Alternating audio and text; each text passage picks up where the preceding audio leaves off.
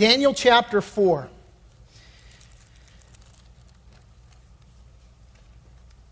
You know, in 1969, there were 20 people who gathered for a party. Uh, this party was in celebration of a hurricane uh, that was bearing down on uh, the Mississippi coast. Uh, it was Hurricane Camille. And, uh, and as it was bearing down on them, they gathered at the Richelieu Apartments. Uh, they were less than 250 feet from the surf line, and the local sheriff, a few hours uh, before the storm hit, went out to pay them a visit. And uh, as the sheriff was there, he called everybody to the door, and nobody would answer the door. And finally, he got on his loudspeaker calling for people. Finally, they came out onto the second floor balcony, and uh, he told them that their life was in danger and that they needed to vacate the premises immediately. And uh, all the partiers just laughed and, and, you know, they refused to leave. Finally, you know, the, the supposed owner of the building came out. He came down, came out, along with all the partier goers behind him. They're all liquored up. They're all having their good time. And he, he basically said, listen, you don't understand. You're taking your lives in your hands. This is, this is serious. And the guy said, Look, I'm telling you, I own this property and we're not leaving and you're going to have to arrest us if you want us to leave. We're, we're, we're having a party. We're waiting for the hurricane. And so the sheriff uh, went around and he said, and, and, and I thought this was smart. He basically said, Hey, I'm going to need the names of all of your next of kin. Right now, now, that's a good motivation. You would think somebody hears that kind of puts reality in perspective. But they just laughed. They just laughingly gave him the name. Yeah, okay, here's the name. And it became this big joke. They gave, and you know where this is going. They gave him the names of their next of kin. And, and as he left, he turned and he simply said, You've been warned. Two hours later, the front wall of Hurricane Camille came ashore with wind speeds over 205 miles an hour. It was, uh, uh, for the next 40 years, a record uh, in terms of the ferocity of a, the ferociousness of a, of a hurricane. The waves crested 28 feet. When those raindrops hit with a wind of over 200 miles an hour, they were like bullets ripping through things.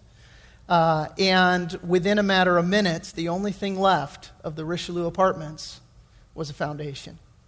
The next day, the only person they found alive was a five year old boy clinging to a mattress. The book of Proverbs says, He who is often rebuked and hardens his neck will suddenly be destroyed, and that without remedy. And, and that really is the big idea of Daniel chapter 4. I think if I was going to pick one line to just put over Daniel chapter 4 as a description, I think it might be Proverbs 29 1. He who is often rebuked and hardened his neck will suddenly be destroyed, and that without remedy. So, the big idea today as we go through Daniel chapter 4 is the importance of heeding God's warnings the importance of heeding God's warning when God, as this sheriff, comes to us and says to us, You've been warned. You ever had that happen? You ever have God speak to you in that way? That's a treat, isn't it? We're going to talk about that today. Daniel chapter 4, beginning in verse 1 To all peoples, nations, and languages that dwell in all the earth, peace be multiplied to you. I thought it good to declare the signs and wonders that the Most High God has worked for me. How great are his signs and how mighty his wonders. His kingdom is an everlasting kingdom, and his dominion is from generation to generation. Now, the writing here shifts. It's a, it's a shift from what the normal writing has been, the normal pattern of uh, the literary uh, pattern of, of the text has been different up until this point. Now it shifts, and what we're having is we have a, a man speaking to us in the first person. And this man is none, none other than King Nebuchadnezzar himself. And see, what we have here is King Nebuchadnezzar giving to us his personal testimony. Now, a testimony is, is that thing which you testify of, hey, look, this is what happened in my life. This is true, and, and, and this, is, this is the factual reporting of what has transpired in, in my life. And, and what's happened here now is this radical thing has transpired in King Nebuchadnezzar's life. Now we're going to see it as he tells his testimony. Because we left off with him hardening his heart. But, but God does a work in King Nebuchadnezzar's life. And so he's going to tell us about it, and we're going to see it unfold now uh, as he begins talking. So, picking up verse 4 I, Nebuchadnezzar, was at rest in my house and flourishing in my palace. I saw a dream which made me afraid, and the thoughts on my bed and the visions of my head troubled me.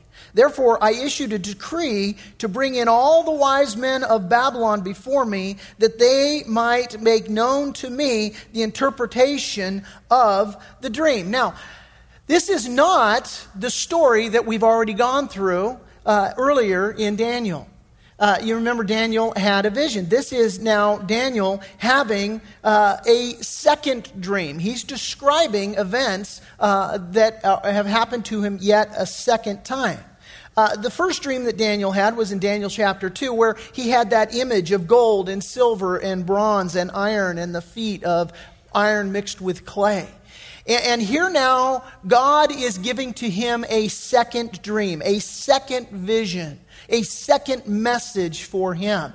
And both dreams serve a single purpose. If you want to just jump ahead to verse 17 just to see, this tells us what both dreams' purpose was. It says, This decision is by the decree of the watchers and the sentence by the word of the holy ones. Here it is, in order why were the dreams given? In order that the living may know that the Most High rules in the kingdom of men, gives it to whomever he will, and sets it uh, and sets over it the lowest of men. And, and so the whole purpose, the whole intent of this dream was so that God could communicate to Nebuchadnezzar listen, Jack, this is all a lot bigger than you, man. And your head, your life, your everything, it's all wrapped up into, eh, you know, it's about me and it's about my power and it's about consolidating my stuff and, and perpetuating my will and making my name great. And, and the Lord is trying to get through to this man and say to him, Your life is but a vapor. It's here a little while and then it's gone, man. There is an expiration date on your life. King Nebuchadnezzar, and he, through all of his power and through all of his stuff, he's blind to it. And so the purpose is God's trying to beat down the door of this guy's heart because he cares about him. We have looked at this extensively. God cares about you. He wants you to understand that this is all bigger than you. That the stuff that we spend our lives racing after, chasing after, trying to amass, trying to attain, trying to hold on to, man, it's, it's all going to burn. And the only thing that will stand the test of time is our relationship with the Lord and the blessings that come from the Lord that we use in regards to worshiping the Lord, the giving over of the Lord, the surrender to the Lord. And so the Lord is just trying to get through to this man listen, this is all so much bigger than you. And will you note in verse 2 that what, what uh, King Nebuchadnezzar says in hindsight is that, man, I thought it good to declare the signs and wonders that the Most High God has worked for me. That's key. That's huge. See, from the benefit of hindsight, from the benefit of a man who had come to the end of himself and who had ultimately surrendered to the Lord, and that's where his testimony is going. From that vantage point, the looking backwards and the coming to his senses, he was able to realize hey, all of these things, these dreams, these visions, these things that God would show me, these signs and miraculous works, they're for my benefit. It's because God is trying to reach me, trying to get a hold of me. And if you're taking notes, that's, that's our first point here in our text. God's warnings are for our good. God's warnings are for our good. Now, that might seem obvious, but it's not always obvious in the moment. It's not always obvious when God gives to us a warning that it's for our benefit. See, because with the king, you know, he received these visions and they troubled him. Why? Well, because they were contrary to his plan. They were contrary to his ambition. They were contrary to his goals. And so these dreams were, were troubling. He didn't appreciate them, that they were for his good. My daughter Megan, when she was growing up, my kids, gosh, they, I use them as examples all the time. I just, let's put Megan in the barrel today, okay? So, Megan growing up, and I've talked to you about Megan, right? And she'll be the first to admit it that if, you know, her gift was bringing home pond scum, that's just what she did. You know, she was attracted to the bad boys, and um, kind of like her mom. And, uh, and so, uh, anyway, so Megan, she, she, she came home all lit up and all bright eyed because uh, she and her boyfriend were going to go on a cross country trip. Isn't that awesome? We're going on a cross country trip. like Hades, you are. uh, and so she was, she was crushed, devastated when I told her that, that the only way she was going on a cross country trip was over my dead body. You ain't going, sweetheart. It's not going to happen. Well, his, his parents are going. I don't care who. I don't care if the president's going. I don't care if the pope's going. I don't care who's going. You're not going. They can send you a postcard. You're not going on a cross country trip. And so this turned into probably one of the biggest points of contention in, in our relationship with Megan, my firstborn.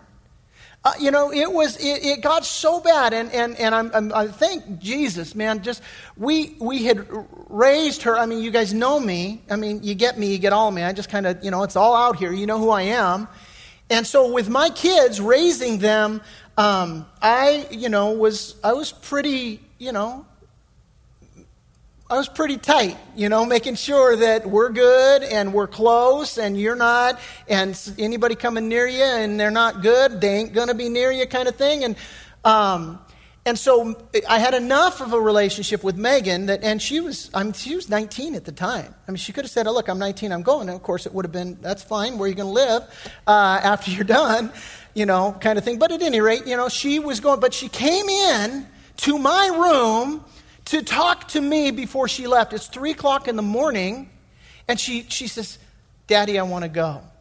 And, and when I sleep, I'm unconscious. It's pretty much lights out. You could, you could beat a drum above my head. I probably wouldn't wake up. But she, just my daughter, saying, Daddy, I want to go. I was like, boing, I am up, you know?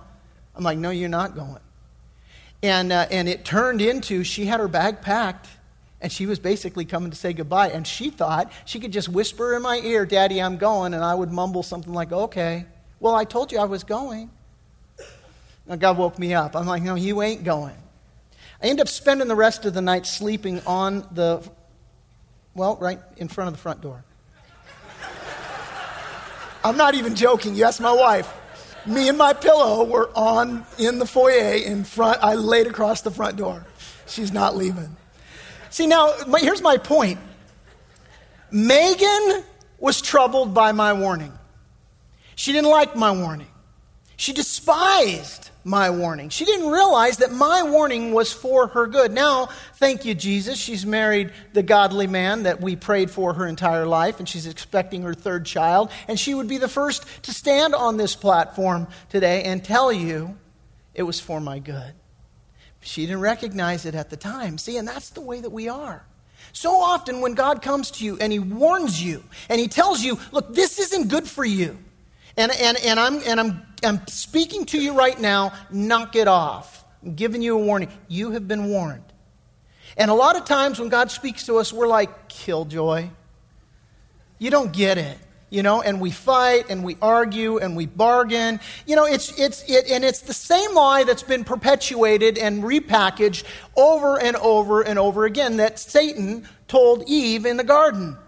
And basically, the lie that Satan told Eve in the garden was, you know, she said, hey, we can't partake of that. God said no. And he's like, and I'm paraphrasing, and God says, or Satan says, God's just trying to keep you down. God doesn't want, you know, He's just trying to withhold stuff from you. He knows when you partake of that, you're going to be like Him. And He doesn't want that. He's just trying to keep the thumb on you, Eve, and so He doesn't know better. See, you know better than He does, Eve. And so you, just do whatever your heart, don't listen to his warnings. He's just, trying to, he, he doesn't understand. Proverbs 3 11 and 12 says, My son, do not despise the Lord's discipline and do not resist his rebuke, because the Lord disciplines those he loves. As a father, the son he delights in.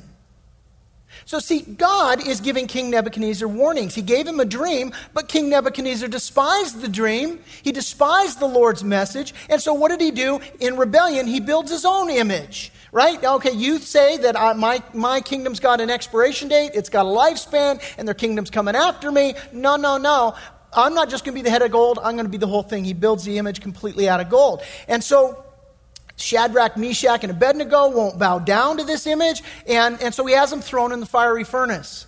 And God, in his long suffering and in his grace, he, he, he, he preserves and he sustains uh, Shadrach, Meshach, and Abednego in the fiery furnace. And, and therein, not only being faithful to, to these young godly men, but God's being faithful to King Nebuchadnezzar in that as well because he's showing him listen, what I'm saying is true. I'm God, and I'm going to protect these guys, and they're going to come out. They, they, they, they're they're not singed.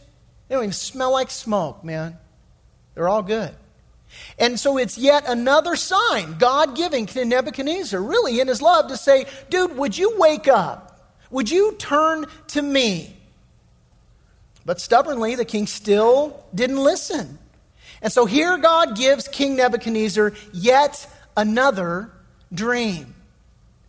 He is so patient, our Father so patient with us. Job, Job 33 14 says, For God speaks once, yes, twice, but man pays no attention. Uh, don't you feel that way with your kids?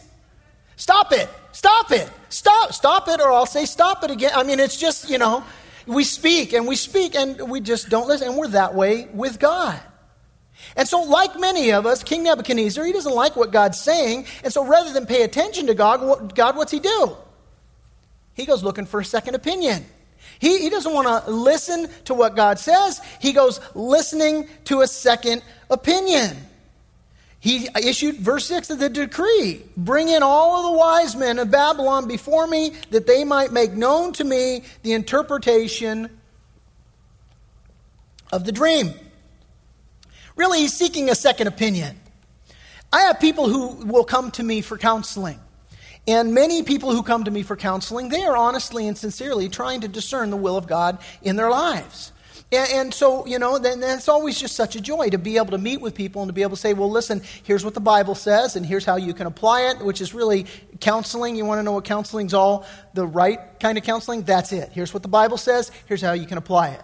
And, and, you know, psychology says, look, if you search deep enough within yourself, you're going to find the answer to all your problems. The answer's within. No, the problem's within. You know, the answers are in the Bible, right? And so people will come to me and I'll counsel them and I'll, and I'll encourage them. But some people, when they come to me, I'm just one of many counselors that they have sought out, which is biblical, that there's wisdom in a multitude of counselors. But what I've found is that there are some who come to me, and the reason why they're seeking a multitude of counselors isn't for biblical wisdom. They're seeking a multitude of counselors because they are looking for that person in spiritual authority who will wink at their sin and say, You can sweep that right on under the rug. And now they've got license to do so because somebody who's in a position of spiritual authority told them, Yeah, you can do that. That's cool. And there are churches filled with people that, that, that go looking for those that are going to, to tell them what they want to hear. And, and, and, the Bible tells us it was going to be this way. 2 Timothy chapter 4, verse 3 says, For the time will come, this is, this is Paul speaking to, to Timothy, his young disciple, for the time will come when they will not endure sound doctrine, but according to their own desires, because they have itching ears, they will heap up for themselves teachers. And so, verse 7 uh, the magicians, the astrologers, the Chaldeans, and the soothsayers, they came in, and, and I told them the dream but they did not make known to me its interpretation. Proverbs 15:27 says the lips of the wise give good advice, but the heart of a fool has none to give.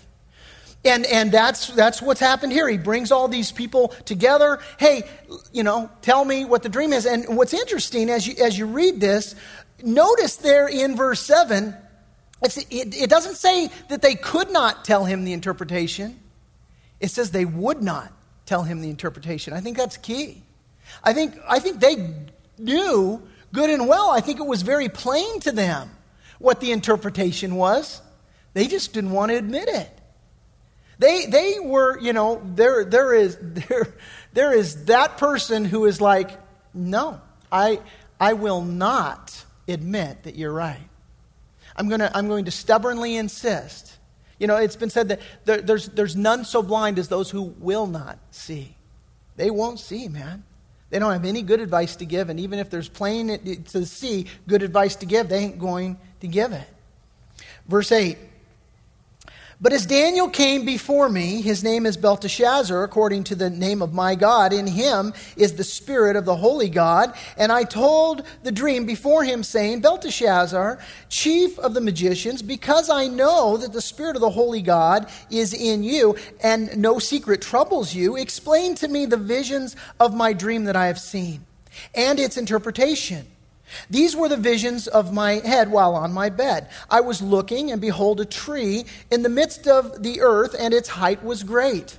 The tree grew and became strong. Its heights reached to the heavens. And it, could be seen to the ends of all the earth. Its leaves were lovely, its fruit abundant, and in it was food for all. The beasts of the field found shade under it. The birds of the heavens dwelt in its branches, and all flesh was fed from it. I saw in the visions of my head while on my bed, and there was a watcher, a holy one, coming down from heaven. He cried aloud and said, Thus, chop down the tree and cut off its branches, strip off its leaves, and scatter its fruits. Let the beasts get out from under it, and the birds from its branches. Nevertheless, leave the stump and roots in the earth, bound with a band of iron and bronze. In the tender grass of the field, let it be wet with the dew of heaven, and let him graze with the beasts on the grass of the earth. Let his heart be changed from that of a man. Let him be given the heart of a beast, and let seven times or seven seasons pass over him. Verse 17 This decision is by the decree of the watchers and the sentence by the word of the holy ones, in order that the living may know that the Most High rules in the kingdom of men, gives it to whomever he will, and sets it over the lowest of men. Now, second point, write it down. God's warnings are the result of his watching. God's warnings are the result of his watching. 80s hit. I always feel like somebody's watching me, right? Remember that? Those of you? Yeah? All right. So somebody is always watching you. Um, speaking of songs, Bette Midler in 1991, she won a Grammy for the song God is Watching Us. I just got two songs stuck in your head for the rest of the day uh, bad ones. But uh, anyway, she won a Grammy for this song. God, you know, God is watching us. And if you remember the, the, the chorus of that or the verse, I don't know what it is, it's the chorus. Um, I'm so musically gifted, not. Um, whatever it is. Anyway, it's the chorus. And, and so, so God is watching us. What is it? From a distance, right? God's watching us. He's watching us from a distance. And, and basically, they get it half right. Because there ain't no distance about it. God's watching us. Make no mistake about it. Proverbs 15:3, the eyes of the Lord are in every place, keeping watch on the evil and the good.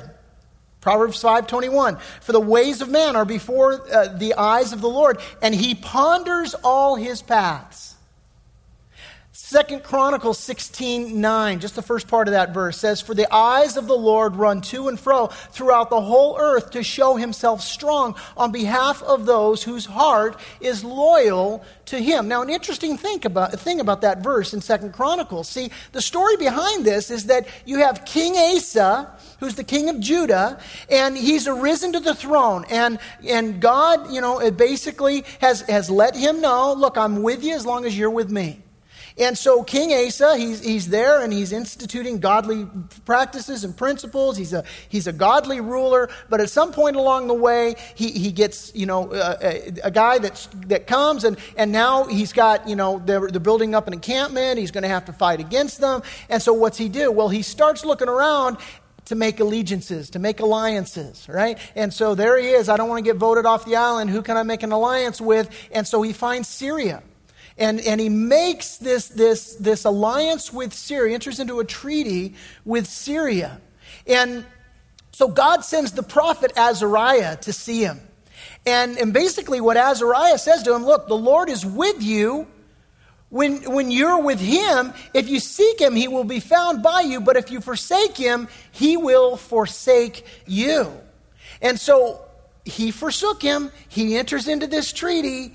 And so Azariah comes back to the king. And basically, that's when he gives this quote. I read to you the first half of it. He says, For the eyes of the Lord run to and fro throughout the whole earth to show himself strong on behalf of those whose heart is loyal to him. Listen to the last half of the verse. He says to him, In this you have done foolishly. Therefore, you're going to have wars from now on. Why? Well, because he reached that place where he stopped walking in faith and he started walking by sight. He started walking by what he could see.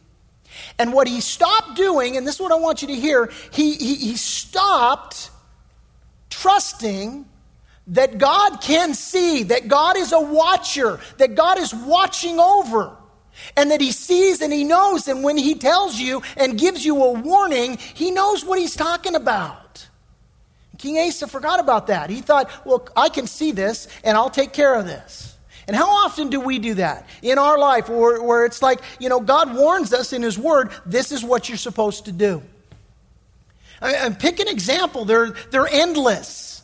You know, you're, you're, you're in your marriage, and, and God says you're to be faithful to your wife. And, and so, what happens though is, well, as, from my eyes, from my vantage point, you know, I'm, I'm, not so sure I want to be faithful to her anymore. And I got this chick at the office, and she's paying attention to me, and, and she's, you know, laughing at my corny jokes and, and all, and she's very attentive to me, and my wife isn't. And so what happens is we start going off of what we can see and what we feel, but what we forget is that God, when He warns us and says, look, don't commit adultery, flee your youthful lusts, bad company corrupts good character, and we say, you know what? I'm watching and I know what I'm, what I'm seeing, and I know what I should do. That's just one of a bazillion examples of times when, when we do what we see. I remember when I was a kid, my dad would take me down to the beach. I spent my whole life down at the beach. And one day I wanted to go in, and I was running down toward the beach, and my, my dad grabbed me, and uh, he said, you, you, you can't go swimming here. Well, I wanted to swim right here. And, and he says, You can't swim right here. Well, what my dad saw that I didn't see was that there was a rip tide, a rip current right there where I wanted to run in. And I remember just throwing this big old temper tantrum on the beach and getting a spanking from my dad because I wouldn't listen to him. Well, listen, my father was watching and he knew. And, and, so this issue is listen, when God warns us, it's because he's watching and he knows, and he has a different vantage point than we have. And I think that's a word for someone today. I really do. I really feel strongly impressed. That's a word for someone here today that, that you need to understand that God has a different vantage point than you have. And, may, and, and you've been arguing with God and thinking that you could inform God. And, and you know, clearly you, you don't have all the facts, God. Doesn't it sounds very foolish to say it that way, doesn't it? But that's the conversations that we have. And so here, God is giving him this warning. And, and, and his, his warning is coming from a place of he's watching, he sees, he knows. I wonder what God has been warning you about today. I wonder what you maybe, you know, those times when you hear and you just know in the pit of your stomach that's a warning from God. And like I said, normally when those warnings come, we, uh, we're not too thrilled to hear them. They don't always fit in with our plans, and, and frequently we'll try and say, well, that's not what God was saying. He was saying something else.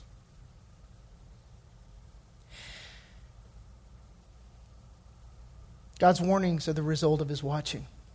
He sees. And so I wonder maybe God's warned you about your kids. You know, maybe, you know, you have noticed that they're starting to run with the wrong crowd. And you've observed that. There's just something that happened, some sort of a situation that God allowed to happen, and you saw it. He put you, just like, you know, King Nebuchadnezzar seeing, you know, Shadrach, Meshach, and Abednego in the fiery furnace, and Jesus Christ himself being there with them, them emerging without, that's a sign. Maybe you've had some sort of a sign with your kids that, you know, they're hanging with the wrong crowd or, or they're starting to have a bad attitude. Or maybe you've seen some sort of a time that tells you, a sign that tells you, you know what, I'm not spending enough time with my child. Maybe you've seen some sort of sign with your kid where you, you realize, you know what, spiritually speaking, they're not where they need to be, and that's on me. That's a warning from God. He's giving you that warning because he has a different vantage point than you. He sees what you can't. You know, oftentimes, God's warnings to me might come through my wife. Listen up, guys. Because, you know, my wife, especially where the, where the kids are concerned, she's got a radar that, that, that I, I don't even hope to have. I mean, it's just like ridiculous. And so she'll see, she sees things, my, kid, my kids are all grown and married now, but she would see things with the kids and she'd say, Hey, this is going on. Pay attention to that. I'm like, What? No. She's right. You know, so, you know, hey, what's God been warning you about? Maybe he's been warning you about your marriage, you know. You've, maybe you've been neglecting your spouse. Or, as I said, maybe there's someone at the office you've been flirting with. Maybe, you know, you've been on Facebook and you've been like you know, thinking, oh, yeah, I wonder what so and so from high school has been doing. And God's right there. And just the Holy Spirit, He whispers, don't do that. See, that's a warning from God. And He's warning you because He's watching and He knows. And He sees it all. And He knows what you're about to do. He knows what you're thinking. He knows the intents of your heart. He knows what you're watching on TV. He knows what you're doing online. He knows what you're doing with your money. And from time to time, He shows up and He, and he warns us, doesn't He? So I wonder, and I ask you kind of take a walk with this this, this week. What, what's God warning you about? Pay attention to it. Why? Well, the third point, write it down. God's warnings will either result in brokenness or in breaking. They'll either result in brokenness or in breaking. In other words, you'll either be cut to the heart uh, by God's word and it will break you, and you will have that repentance God, you're right, I'm sorry, and you will repent. Or else, He will allow circumstances to come into your life to do the job and break you. If you will not be cut to the heart and be broken by God's word and, and repent, then God will allow circumstances in your life to break you. Verse 19. Then Daniel, whose name was Belteshazzar, was astonished for a time and his thoughts troubled him. And so the king spoke and said, Belteshazzar, do not let the dream or its interpretation trouble you. Belteshazzar, Belteshazzar answered and said, My lord, may the dream concern those who hate you, and its interpretation concern your enemies. Now, you know it ain't going in a good place right from there. This is bad news. That's all I got for you. I turned stark white for a reason. I'm about to give you really bad news. Here it is. The tree that you saw, which grew and became strong, whose height reached the heavens and which could be seen by all the earth, whose leaves were lovely and its fruit abundant, in which was food for all, under which the beasts of the field uh, uh, dwell, and in, those, in whose branches the, the birds of heaven had their home, it is you, O king. You think he didn't know that? I think really deep down inside, he knew who it was. It's you, King, who have grown and become strong, for your greatness has grown and reaches to the heavens, and your dominion to the ends of the earth. And inasmuch as the king saw a watcher, a holy one, coming down from heaven and saying, Chop down the tree and destroy it, but leave its stump and roots in the earth, bound with a band of iron and bronze in the tender grass of the field. Let it be wet with dew of heaven, and let him graze with the beasts of the field till seven times pass over him. This is the interpretation, O king, and this is the decree of the Most High, which has come upon my lord the king. They shall drive you from men, your dwelling shall be with the beasts of the field, and they shall make you eat grass like oxen. They, oxen, they shall wet you with the dew of heaven, and seven times, seven seasons shall pass over you till you know that the Most High rules in the kingdom of men and gives it to whomever he chooses. And so he says, listen, this, this thing is going to be chopped down. We're going to leave the stump in the ground and the roots in the ground, and that stump is going to be bound with iron and bronze, a band of iron and bronze. Iron symbolic of strength, bronze symbolic of judgment. And basically, what God is saying is, look, this is what I'm doing. And, and, I, and guess who gets to do it? You remember, you remember Nebuchadnezzar? You said before, who's the God that's going to be able to withstand me? Right? You remember you said that to Shadrach, Meshach, and Abednego? I'll tell you who it is. It's me. And it's my band of iron, and it's my band of bronze, which says this is a holy judgment, this is a righteous judgment, and this is a sure judgment. It's going to happen. And so you're going to be chopped down, and, and we're going to leave the stump and the roots, and that's going to figure in prominently here in a minute. Why? But this is what he's going to do. And then in verse 25, they shall drive you, they shall wet you. Who's the they? Well, it's God. That's who the they is. God's going to do this work. He does whatever he chooses. He rules. He gives the kingdom to whoever he chooses. Verse 26 And inasmuch as they gave the command to leave the stump and the roots of the tree, your kingdom shall be assured to you after you come to know that heaven rules. That's why we're leaving the stump. That's why we're leaving the roots, because I'm going to rebuild it. But I'm going to chop it down first. Listen, God's warnings will either result in brokenness or they will result in breaking. If you're with us in Jonah chapter 2, we talked about this. How what happens there in Jonah chapter 2 is that he's swallowed by a whale. And he's swallowed by a whale because he said no to God. He resisted God. God told him, I want you to go to Nineveh, and he got on a boat going the opposite direction. He said, no, no, no, no. Boat gone, going. God said, Here's a storm. Here's a trial. And, and, and everybody's freaking out. Jonah's like asleep in the bottom. He's just completely a man who's given up. And finally, he's like, they're, they're, everybody's calling upon their gods, all these sailors, you know, what's going on? And Jonah comes up. He's like, Save yourself the trouble. It's me. Just throw me overboard. The storm will stop. And they're like, Okay. They throw him overboard. Storm stops, and he's, you know, gurgling down. And God allows him to be swallowed by a whale. Why did God allow him to be swallowed by a whale? Because the man would not break. He would not listen to what God wanted him to do. He refused. He was in rebellion. He was in disobedience. Just like us so many times. And God had spoken to him, and he turned his, his, his back on God and so God says, okay, if you're not going to be broken, then guess what? Plan B I will break you. I will break you. You know, and this is what God does. And, and so what happens is he allows him to be swallowed by this whale. And, and we talked about, as I was going through Jonah chapter 2, how God allows many of us to be swallowed by our metaphorical whale. By the way, it doesn't say whale, it says a great fish. I say whale because that's what we all think, but who knows? But he allowed him to be swallowed by this great fish. And there are these great whales that come in our lives, and, and God allows them. Why? Well, a lot of times God allows us to be swallowed by these whales because he's breaking us for crying out loud. You need to be broken because you will not just you will not break your will by God's word and by his warning. You first need to be broken. See, in our affliction, God, like He did with Jonah, He allows us to be swallowed by those metaphorical whales because what He's doing is He's giving us, listen, a window of opportunity. That, that whale of a situation that you're in right now, that trial that you're in right now, maybe you're in the midst of God breaking you right now, and it's happening because He's giving you a window of opportunity. And that window of opportunity is the hopes that you will repent, which is exactly what Jonah ultimately did. He cried out in the belly of the whale.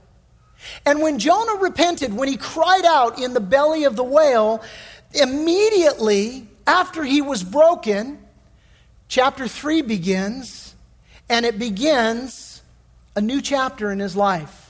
Because chapter 3, verse 1, immediately when he gets swallowed by the whale, and immediately when he cries out at the end of chapter 2, chapter 3 begins that the word of the Lord came to Jonah a second time. And some of you today, you need a new chapter to start in your life. And and where it comes from is when you will allow God to, to do his work in you. Best if you're if you will be broken and not if you will break and not have to be broken. But God will get his job done either way. And what I love about the story of Jonah and what I love about this story in chapter 4 is that God gives these men a second chance. He gives them a second chance. And, and some of you, maybe you need a second chance today. Maybe you need to hear that. I think I've told you guys the story in, in John Maxwell's book, The 21 Irrefutable Laws. He talks about a friend of his who, who acquires businesses that are failing. And, and over lunch, the guy told him whenever they, they buy a failing business, they always do two things. They, the first thing they do is they train all the existing employees in customer service. And the second thing they do is fire the leader. And John was shocked by that. He says, You fire the leader always? You, you no exceptions? He said, No exceptions. Why? Well, if he was a good leader, his business wouldn't be failing. And, and while that's true in business, uh, thankfully, it's not always true in the kingdom of God. See, because what God does and what we see in this story, well, God takes men who, who are bad and who are disobedient, and he, and, and, and, he, and he does his work within them. Uh, the Bible says there's none good. The Bible says that God chooses, chooses the foolish and the weak things to shame the wise. The, the Bible says, the psalmist said that there's none who does good, no, not one. Paul said the same thing in the book of Romans. And Jesus said the same thing in Luke chapter 18 there's no one good but God. So if God operated by firing us when we weren't good, when we blew it, when we, like Nebuchadnezzar, hardened our hearts, if God just completely just wrote us off at that point, well, there wouldn't be anyone left. And some of us, we just, there's no teacher like the burnt finger, man. And some of us, we just need to get burnt a couple of times. And maybe you're there. Now, I'm not saying that's the pres- prescribed way. I'm not saying that's the best way. I'm just saying that oftentimes, for us knuckleheads, that's the, that's the common way. You won't break? Let me break you. That's the issue. And I love seeing this. We see it played out throughout Scripture examples of men who God broke to accomplish his purpose. I think of Jacob. Here's a man, he spent his whole life manipulating and tricking all the people around him. And he finishes up in, in Peniel and he's running from his father in law and he's running from his brother because they got an axe to grind with him from his shenanigans. And, and it was there that he met God and he wrestled with him all night long. And he said to him, Look, I'm not going to let you go until you bless me. And God touched his hip and he crippled him. Effectively saying to Jacob, Listen, you want me to bless you? It comes through brokenness and humility. And so far you haven't been, so let me break you. He did the same thing to the prodigal son brokenness and humility. And like I said, maybe you're in that place today. Maybe God's breaking you. And if that's you, I want you to take courage because God is the God of second chances. And that's one of these things, these transferable lessons that we see here with Nebuchadnezzar. Man, God, He's breaking him and He's giving him a second chance. Now, what's the key to receiving that second chance? It's repentance. It's repentance, and that's what that's what uh, goes, is King Nebuchadnezzar goes on to record in verse 27 that that here's here's the counsel that was given to him. Therefore, O king, right? Daniel says, "Let my advice be acceptable to you." Break off your sins by being righteous and your iniquities by showing mercy to the poor. Perhaps there may be a lengthening of your prosperity. Hey, listen, Here's the thought why don't you stop what you're doing? Why don't you stop sinning? Why don't you repent? We all need a friend like that, by the way. It's not in my notes, but we all need someone who's going to love us enough to tell us the truth. The Bible says it's an enemy that multiplies kisses, but faithful are the wounds of a friend. A lot of times we will we'll tune those friends out because we just want the people that are going to tell us what we want to hear. We want the good press. But sometimes we need a friend like Daniel that's going to tell us, man, the very bad and awful news. And listen, you're a sinner and you need to repent. And I would just say that to you here uh, this morning. I'd be remiss if I didn't. You know, maybe you're here and you, your whole life has been a process of breaking. And, and maybe today you recognize that when the Bible says that the wages of sin is death, that you experience that on, on an ongoing basis in the breaking that's in your life. And I would just simply say to you the Bible says that the gift of God is eternal life through Christ Jesus. We believe in our hearts and confess with our mouth Jesus is the Christ, is the Son of the living God. God raised him from the dead. And he died for my sins on the cross for my sins in my place. And maybe today you're tired of being broken. I would suggest, man, start a new chapter. Let God's breaking in your life have its complete work. And follow the counsel that Daniel gives. Break off your sins by being righteous and your, iniqu- your iniquities by showing mercy to the poor. These are fruits, by the way, of salvation. These aren't works for salvation. The only thing that can save you is Jesus and his work on the cross. But man, it'll be demonstrated in a changed life. Change. Change the way you're living. Verse 28.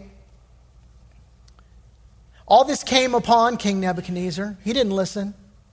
God's word is sure. All this came upon King Nebuchadnezzar. At the end of 12 months, he was walking around the royal palace of Babylon. The king spoke, saying, Is this not great Babylon that I have built for a royal dwelling for my mighty power and for the honor of my majesty? And while the word, word was still in his mouth, a voice fell from heaven King Nebuchadnezzar, you blew it, right? Neb, to you it is spoken. The king has departed, or the kingdom has departed from you. And they shall drive you from men, and your dwelling shall be with the beasts of the field. They shall make you eat grass like oxen, and seven times, seven seasons shall pass over you until you know that the Most High rules in the kingdom of men and gives it to whomever he chooses. God's breaking is for a purpose. God's breaking is for, man, I'm, i need to break you because I need you to come to me. And we see this. His heart is for that. Even when he, in the midst of his breaking, it's clear to tell us that the, the dew is going to be on the grass. It, it speaks of God's provision for him, even while he's in the midst of his breaking. I'm going to make sure that you got something to drink. But you're going to go through a breaking. That very hour, the word was fulfilled concerning Nebuchadnezzar. He was driven from men and ate grass like oxen. His body was wet with the dew of heaven, till his hair had grown like eagle's feathers and his nails like bird's claws. If you've ever heard the description of how they found Howard Hughes, this is a perfect description of him. Hair all grown out, his nails all grown out and curled up. And this is what happened, verse 34. And at the end of the time, I, Nebuchadnezzar, what time? The end of the season that God had prescribed for him, this breaking season that God had provi- prescribed for Nebuchadnezzar.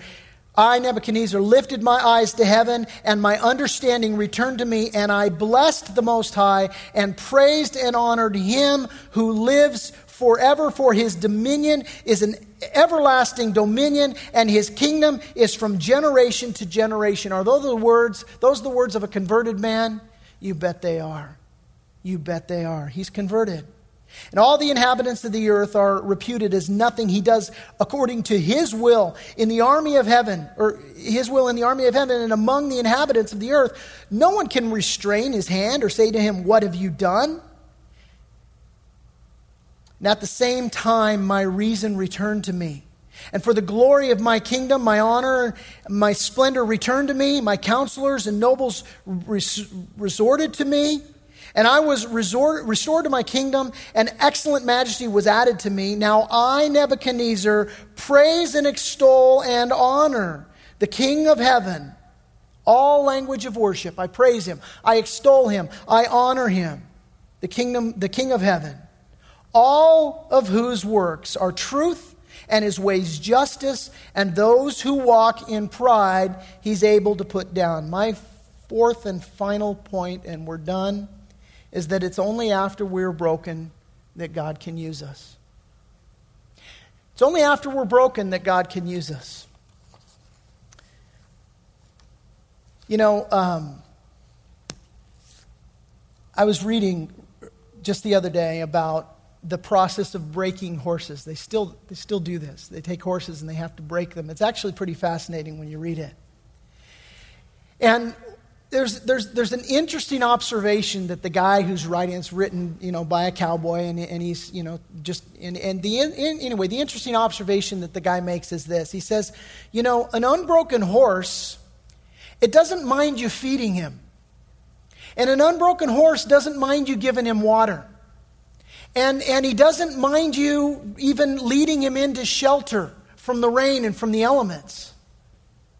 It just doesn't want you to get on its back. And man, that just, it was like one of those clear light bulb moments to me because that describes the unbroken human. Hey, God, I don't care you know, I don't mind. You want to feed me? Cool. You want to clothe me? Cool. You want to bless me? Cool. You want to give me food and water and shelter? And yeah, that's fine. Get off my back. Right?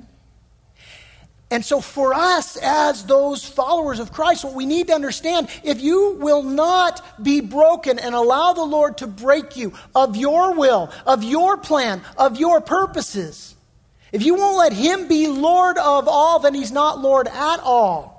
And you're no different than this unbroken horse that says, Yeah, I'll take whatever you want to give me, but get off my back. D.L. Moody says, God sends no one away empty except for those who are full of themselves.